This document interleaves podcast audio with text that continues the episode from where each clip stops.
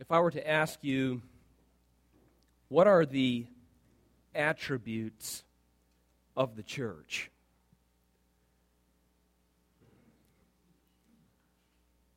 What would you begin writing down? Or maybe some of you already have memorized, or where would you begin to think? And kind of what types of categories? If I was to say, what are the attributes? And then I was to cheat and give you half an answer and say there are three of them.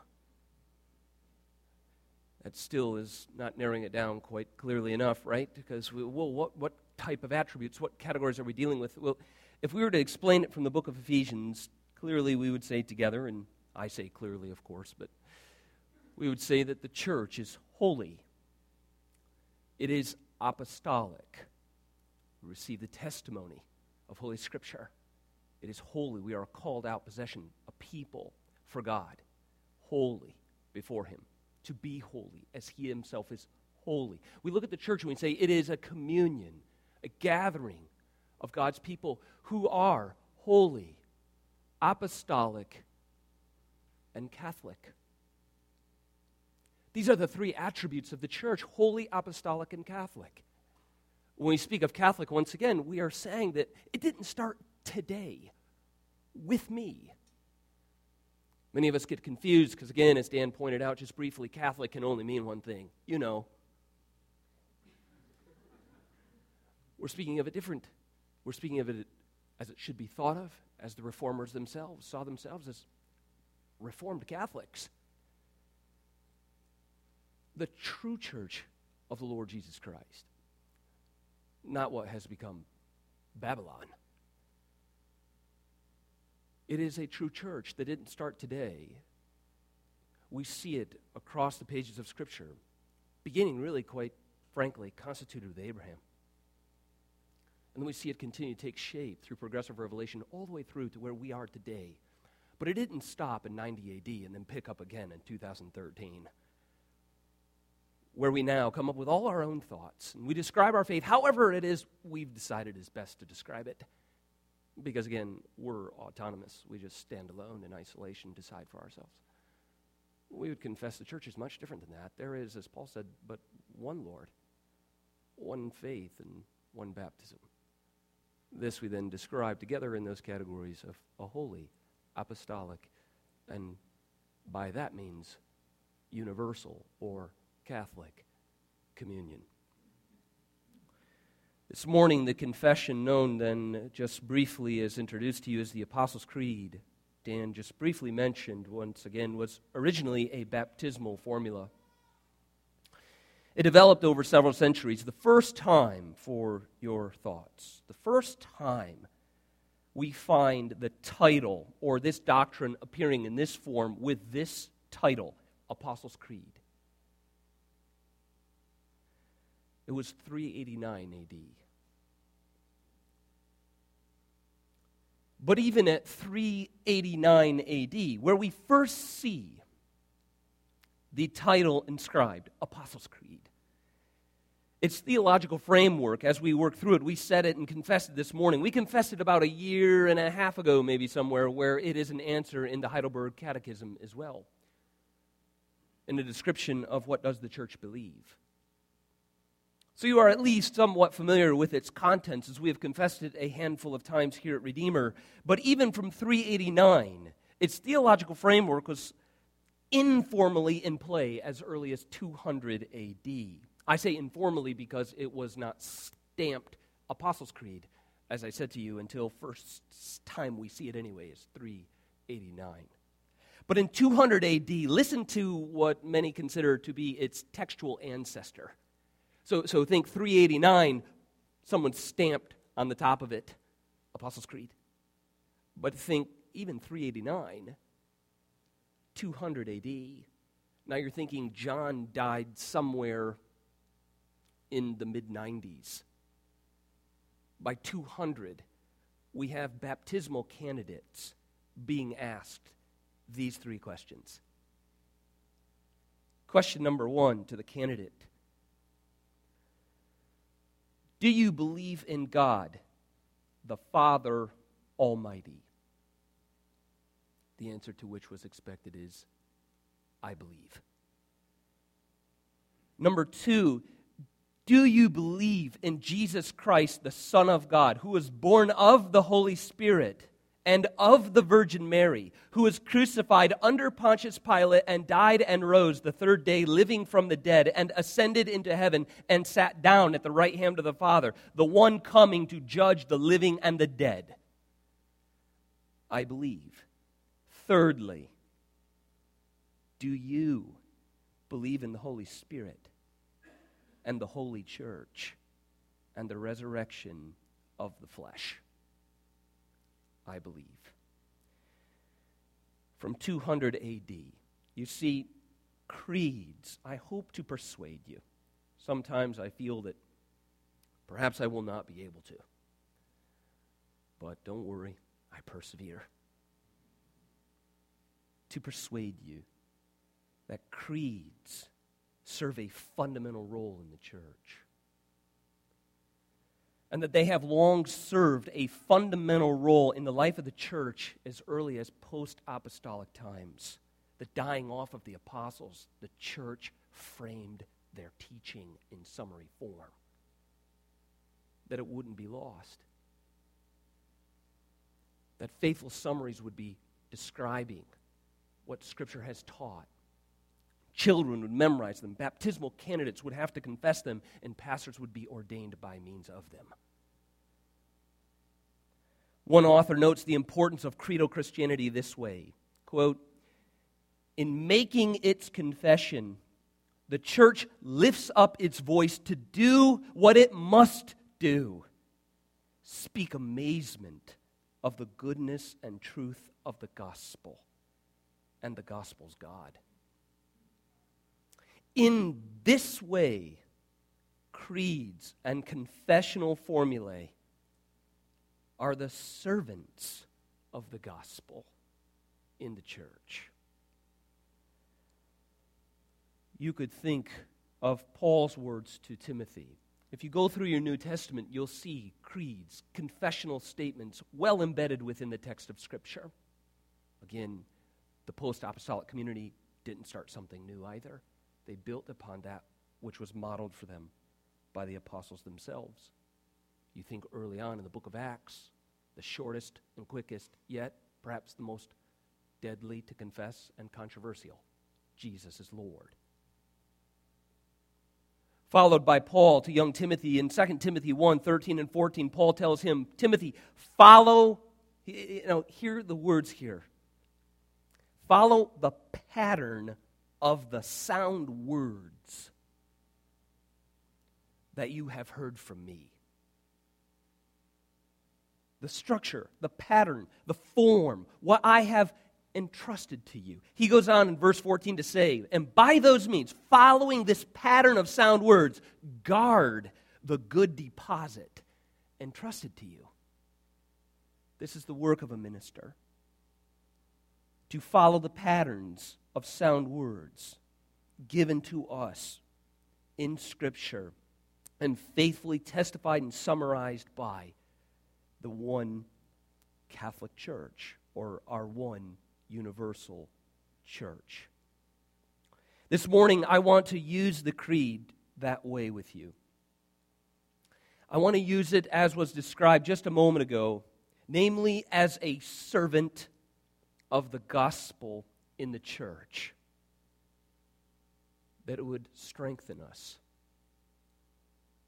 firm up our hearts in the gospel of grace, that we would rejoice, not that we are singular or maybe insular and idiosyncratic, but we this Lord's Day gather with the church all around the world that confess our faith together in the Lord Jesus Christ. The particular statement of concern that I want to draw your attention to, maybe behind me, is giving it away.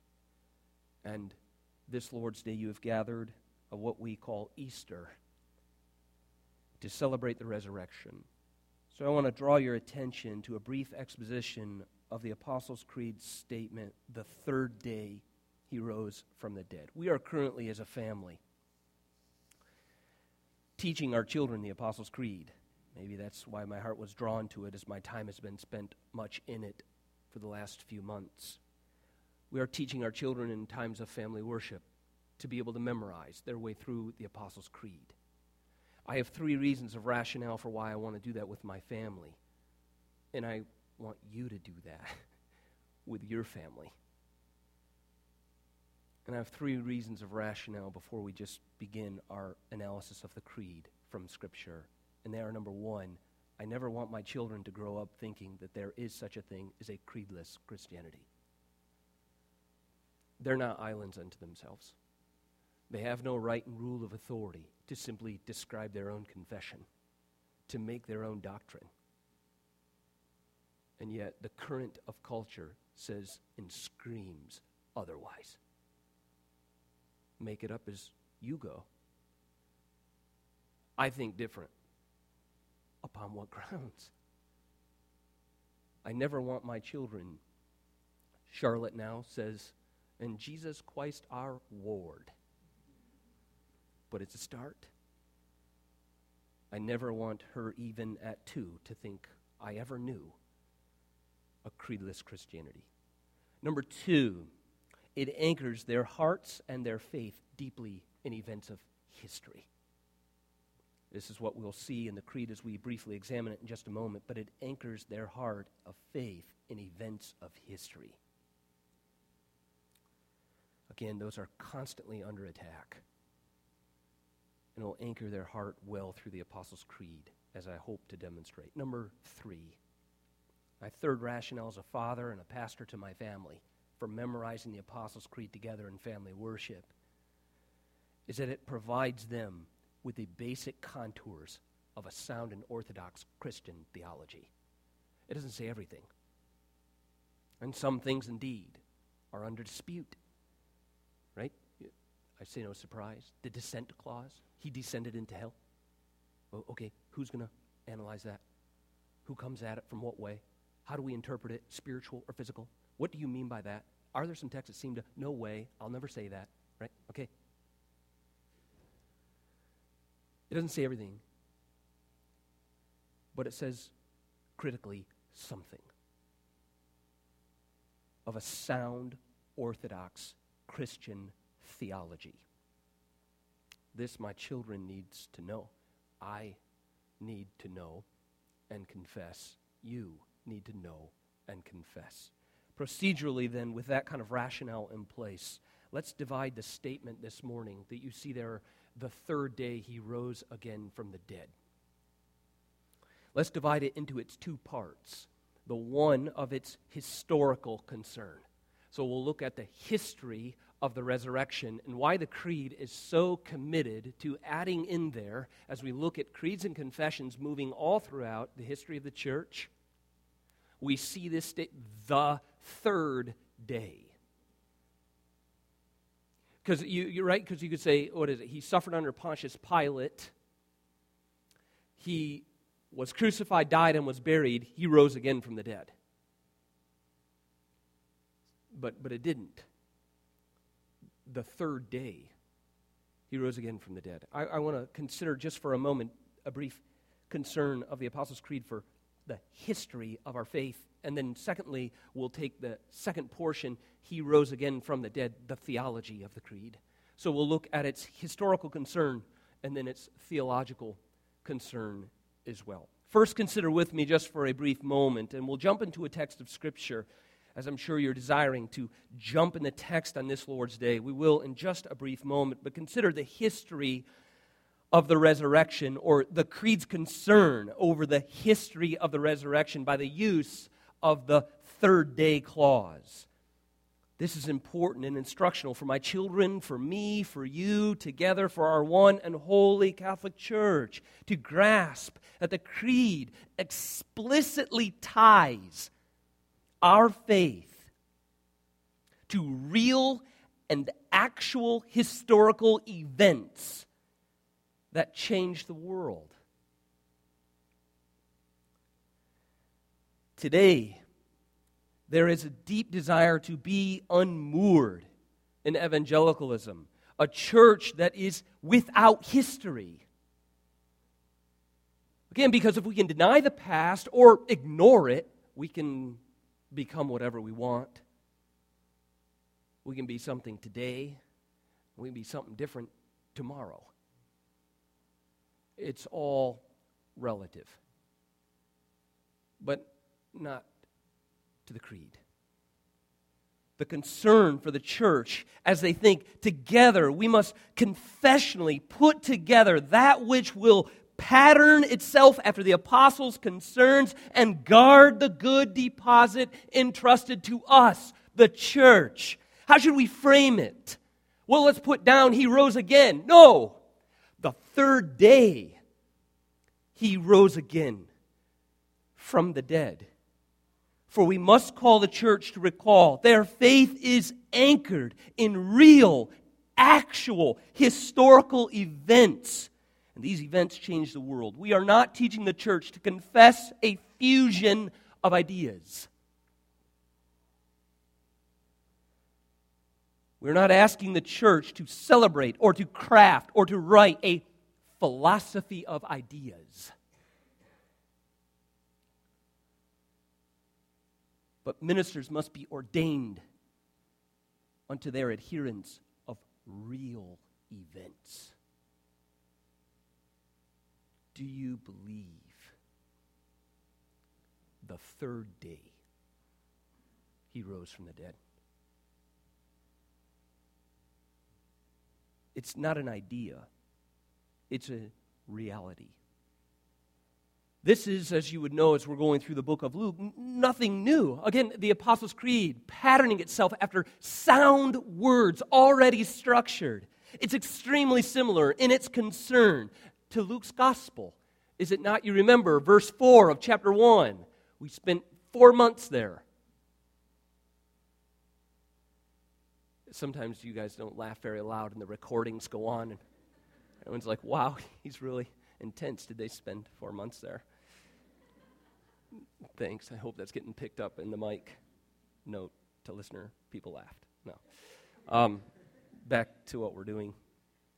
Similar to Luke, the creed's concern in placing our faith in actual and historical events. You recall Luke writes as a historian, not about ideas, but about a person. Not about a philosophy, but actual events. And do you remember why he said he must write this way for our sake? Do you remember why it was so important in Luke's rationale in writing the gospel that he wanted to give you a historical account, O Theophilus? Because, right, why does history matter? Luke says, oh, it absolutely does. Because by grasping the historical realities of the events and the people and places involved, your faith might be certain, Luke said. I write to you in order that you may have certainty of the things that you have been taught concerning Jesus Christ our Lord.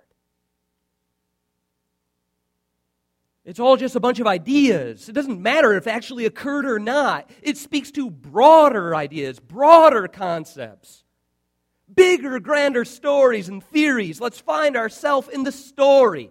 There's actual event that matters.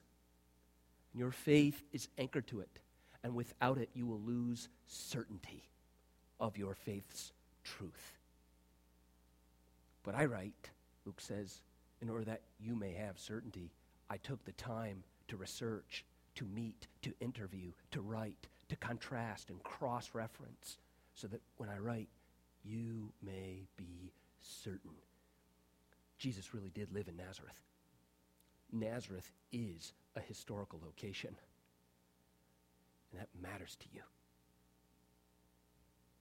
The Creed models this same concern built on Luke's concern, as well as the apostles, for the historicity of Christianity. If you would now turn to Matthew 27 just briefly, so I can show you. I think this is a little bit on the Captain Obvious side, but nonetheless can be helpful. And that is, if we look at how exactly do we arrive at 3 days sequenced, so that we would just be sure, again, certainty of the actual historical events, that the days do matter. That when the church comes to confess this Lord's Day, the Lord's resurrection, we confess it occurred on the third day, not someday, one day. I can't quite recall, the third day. How do we get to the third day sequence as taught in Scripture? And I want to also, as I read it, convince you. Did I tell you chapter 27, if I didn't? Matthew 27. And I want to show you how Scripture's concern as well, which again would make sense for the Apostles' Creed and early baptismal formula, reaching all the way back to 200 AD. Again, within 100 years of the death of the last apostle living. It isn't, its concern then, growing out of the text of Scripture, taking its instruction from the pattern taught us in Scripture. Notice as I read how Scripture is concerned with the days. And then at the end of our sermon, we'll see more so why. Beginning in verse 57 of chapter 27, join with me. I'll read through 57 to 61, and then we'll stop. That will be day one. When it was evening, there came a rich man from Arimathea named Joseph, who also was a disciple of Jesus. He went to Pilate and asked for the body of Jesus. Again, this is happening. These are real events. Then Pilate ordered it to be given to him. Joseph took the body and wrapped it in a clean linen shroud and laid it in his own new tomb, which he had cut in the rock. And he rolled a great stone to the entrance of the tomb and went away. Mary Magdalene and the other Mary were there, sitting opposite the tomb. Now, at the end of that point right there, that text right there gives you when it was evening, and then he's placed in the tomb by Joseph of Arimathea. This, in your mind, theologically, you have arrived. I was to say risen. I'm getting too many of those together. You've arrived now at the first day. And notice the scriptural concern. Verse 57, when it was evening. 57 through 61, day one. Beginning day two now, again, as we move to the second day, Scripture begins in verse 62, next day. That is, to be clear, after the day of preparation. The chief priests and the Pharisees gathered before Pilate and said, "Sir, we remember how that impostor said while he was still alive, 'After 3 days, I will rise.' Therefore, order the tomb to be made secure until the third day, lest his disciples go and steal him away and tell all the people, 'He has risen from the dead.' And the last fraud will be worse than the first." Pilate said to them, "You have a guard of soldiers. Go, make it as secure as you can." So they went and made the tomb secure by sealing the stone and setting a guard. This is the day two event. He was in the tomb, our Lord was in the tomb for the entirety of Saturday. So you have day one, which is critical. He actually died and he was actually buried on day one. By the time you move through the text, yet again, noting to you the significance of the day. You're in day two, but pay attention, Matthew says, to day three. Remember how he uses here the individual to say unto Pilate, "After 3 days." And again, keep it secure until the third day. Matthew's letting you know right now, however, we're in day two, and this is what's taking place, but keep your eye on day three. Day three then arrives next in our text, chapter 28, verse 1. Now after the Sabbath, right? Context. The gospel wants you to know these are real days. These are real events. He was really dead, and he was really buried. Not a day we can't remember, but a sequence of actual days. First, second, and third. Verse 1, now after the Sabbath, toward the dawn of the first day of the week. Mary Magdalene and the other Mary went to see the tomb. And behold, there was a great earthquake, for an angel of the Lord descended from heaven and came and rolled back the stone and sat on it. His appearance was like lightning and his clothing white as snow. And for fear of him, the guards trembled and became like dead men. But the angel said to the women, "Do not be afraid, for I know that you seek Jesus, who was crucified. He is not here, for he has risen, as he said. Come, see the place where he lay. Then go quickly and tell his disciples that he is risen from the dead. And behold, he is going before you to Galilee. There you will see him.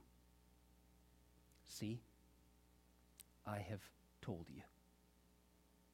So they departed quickly from the tomb with fear and great joy and ran to tell the disciples. And behold, Jesus met them and said, "Greetings." And they came up and took hold of his feet and worshipped him. Then Jesus said to them, "Do not be afraid. Go, tell my brothers to go to Galilee, and there they will see me." This is day 3. A precious day for our faith. For as we hear from Paul later, as Dan referenced earlier in our time of worship, if day 3 did not exist, our faith is in vain. If we're only vaguely familiar with the idea that maybe he did, maybe he didn't, then our faith is in vain. Day 3, our Lord rose from the grave. According to Matthew 28:1-6, as you see there at the beginning portion, verse 1 and 2, it's sometime early Sunday morning before anyone came to the tomb to see his body. You see there, it's toward the dawn of the first day of the week.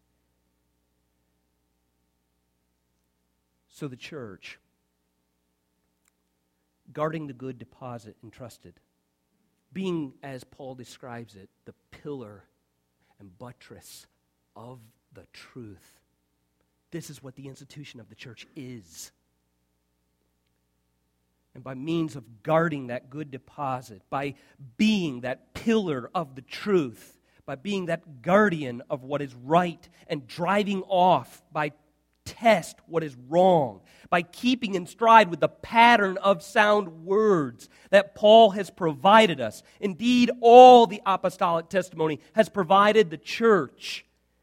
The church then came together to preserve and confess the historical importance of the events of the resurrection, so to lead the church for centuries to confess the third day.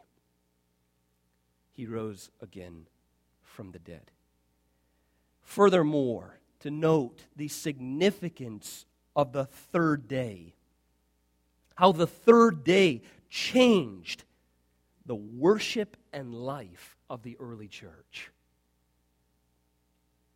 Again, not someday he rose. I can't remember. Was it a Tuesday? Was it a Wednesday? It's hard to... The third day, the first day of the week. It immediately transformed the worship and life of the early church. By 90 A.D., I'll give you this reference, Revelation 1:10. And then you can put the book of Revelation somewhere in the 90s. So if you're looking here at this gospel account, somewhere in the gospel account is later than that. The death of Christ we'll put somewhere in the early 30s.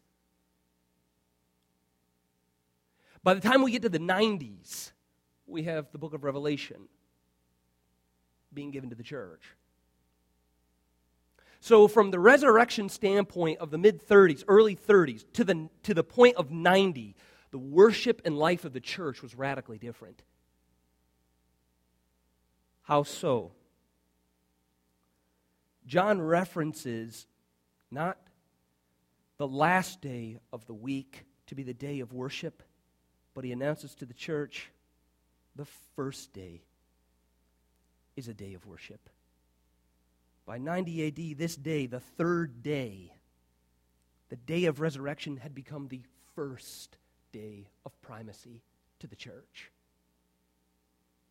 It is the day that the worship of the church is had, where we gather to feast, to be nourished, our faith to be strengthened, to receive of the sacraments, to hear the preaching of the word.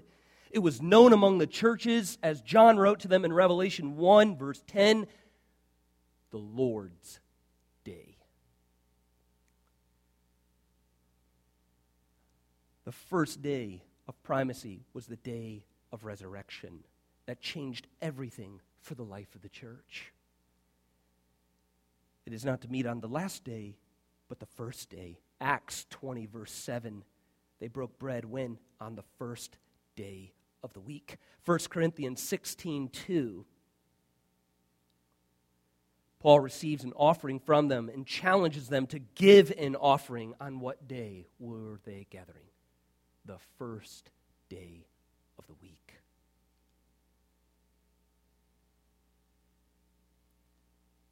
The first day, which was the third day, is now the Lord's Day. So we gather. On what day? We now say it regularly, right? The Lord's Day. Because this is indeed his day of resurrection. The history of Christianity matters. It must be preserved. It must be taught and instructed. We must meditate upon its place and importance, that we do not assent to ideas or philosophies, but to real events with a real man who is both God and man, none other than the Lord Jesus Christ, who was not raised on some day, but on the third day, which is now his day, the Lord's Day. Consider, secondly, the second rationale for the creed, to preserve very clearly and put forth that the church must confess and all of its ministers be ordained by confessing it was the third day that he rose from the dead, is its theological significance. So that is point two as we transition to he rose from the dead, the creed's concern for true and Christian theology. I want to handle this portion simply this way. It will be rather brief with you. And that is that I want us to understand that as we come together to confess, he rose from the dead. The third day, he rose from the dead. In order for us to make that statement, for each of us to say that truly, the third day he rose from the dead, requires three unmovable theological commitments on our part. You think, wow, how much is in a single statement, right? But you can't just say it. There's other things that undergird it. There are three unmovable theological commitments that we make by confessing he rose from the dead. Number one, in confessing that he rose from the dead, we, the church, confess his word is absolutely true. It's unmovable. We must lay hold of it.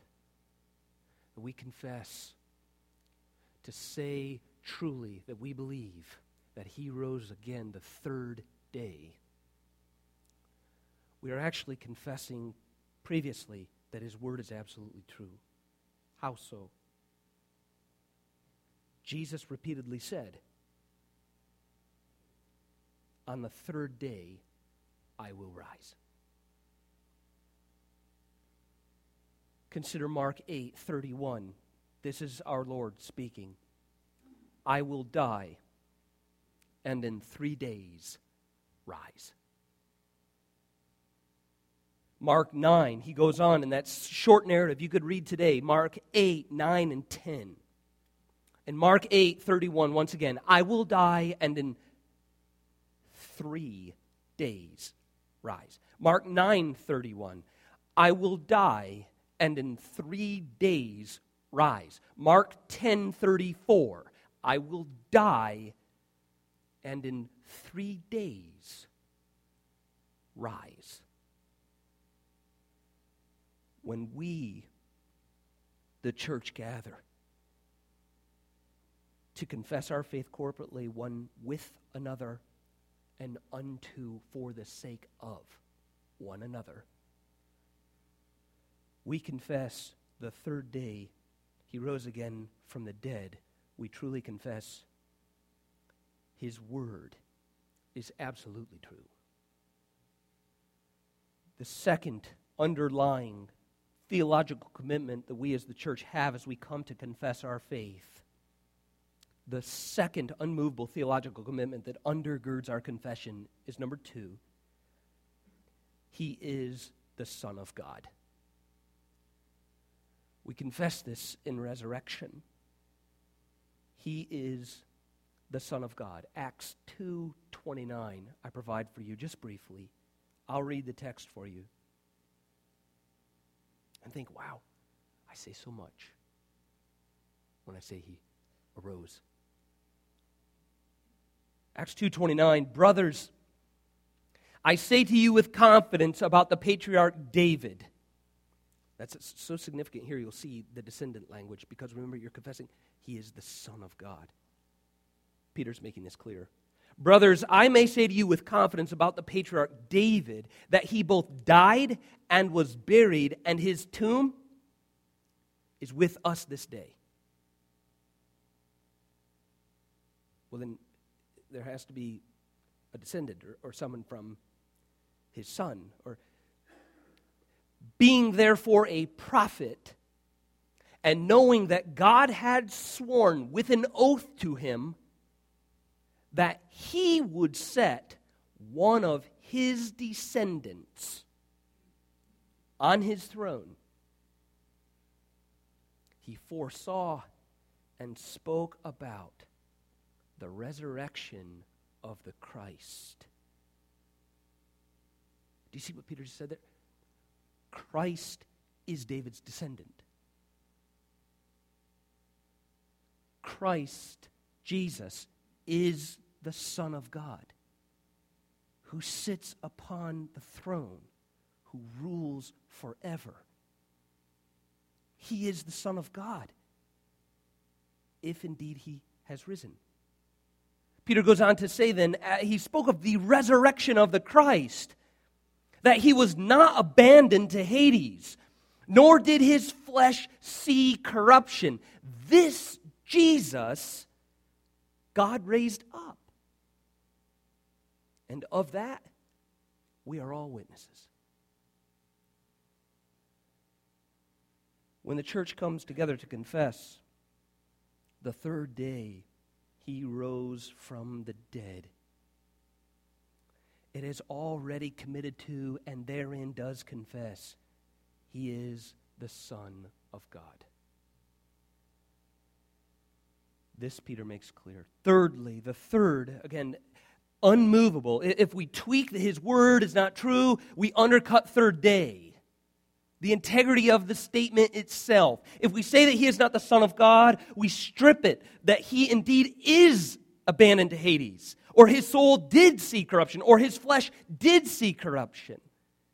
We must adhere to the scriptural testimony to truly say he did rise again from the dead, and he is thereby the Son of God. Third, a third commitment we are making in the statement is that he is our only Savior. This is the third underlying commitment on our parts that indeed is unmovable if we truly confess that we believe him to have risen from the grave on the third day from the dead. He is our only Savior. John 11, I provide you this brief text, John 11, 25 and 26.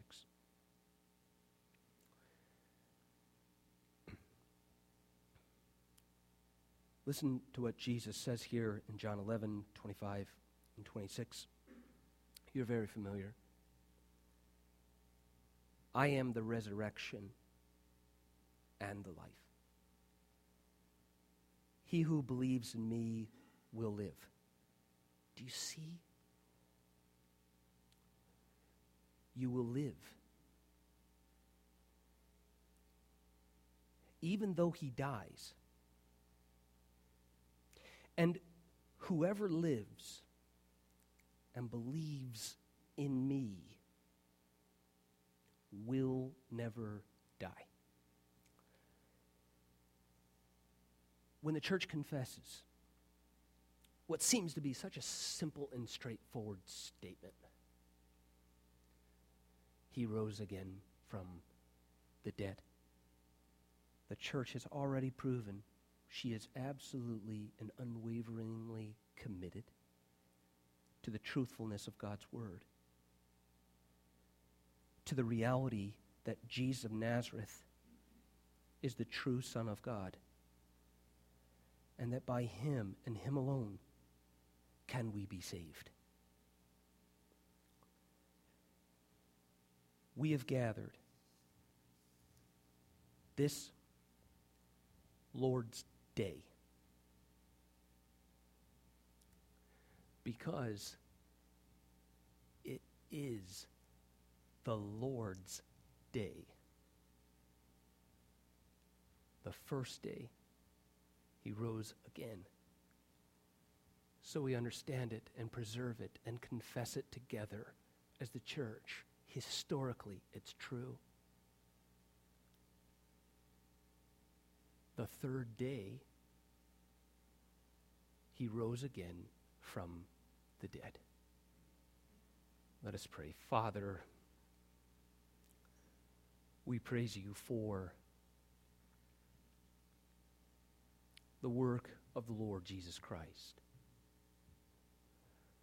We praise you for his act of obedience. There is no hope without it. Our hearts doth continuously seek evil. We cannot by pure performance think in terms of salvation. Those two things couldn't be further apart.